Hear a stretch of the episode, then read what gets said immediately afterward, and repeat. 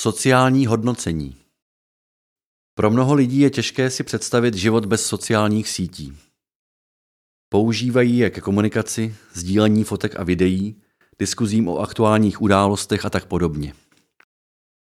Měli by však mít na paměti, že kdokoliv by mohl jejich profily na sociálních sítích použít k posouzení například schopnosti splácet bankovní úvěr nebo pro zvažování zase hodí pro určitou práci – Měření potenciálu člověka na základě jeho jednání, sociálního okruhu, sdílených názorů nebo oblíbených příspěvků se nazývá sociální hodnocení. Sociální hodnocení osoby je v určitých ohledech velmi podobné úvěrovému ratingu, který banky používají při poskytování půjček. Mnoho zemí již sociální hodnocení používá. Například pojišťovny v New Yorku mají zákonné povolení k určování pojistného pomocí analýzy údajů ze sociálních médií. A Čína? To je kapitola sama pro sebe. Tam už jsou v orvelovské realitě románu 1984.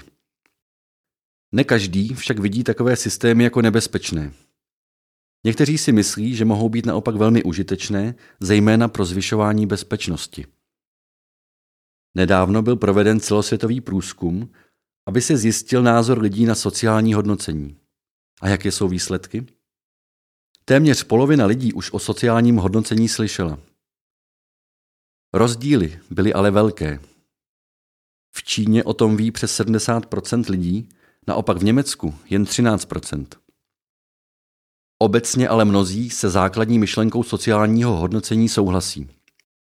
Lidem nevadí sledování, pokud existuje dobrý důvod – Například pro zlepšení bezpečnosti je téměř polovina lidí ochotna umožnit vládě sledovat sociální média. Obavy vyjádřilo pouze 20% dotazovaných. Tyto výsledky ukazují na dvě věci. Jednak si lidé neuvědomují, že jde pouze o technologii, která je chybová jako všechny ostatní. Chybovost je v tomto případě mnohem vyšší, protože nejsou zpracovávána čísla, ale texty, fotky nebo videa. Může se tak snadno stát, že nedostanete úvěr, protože nějaký počítač chybně vyhodnotil váš příspěvek na sociální síti. A za druhé, většina lidí si nepřipouští, kam až to všechno může zajít.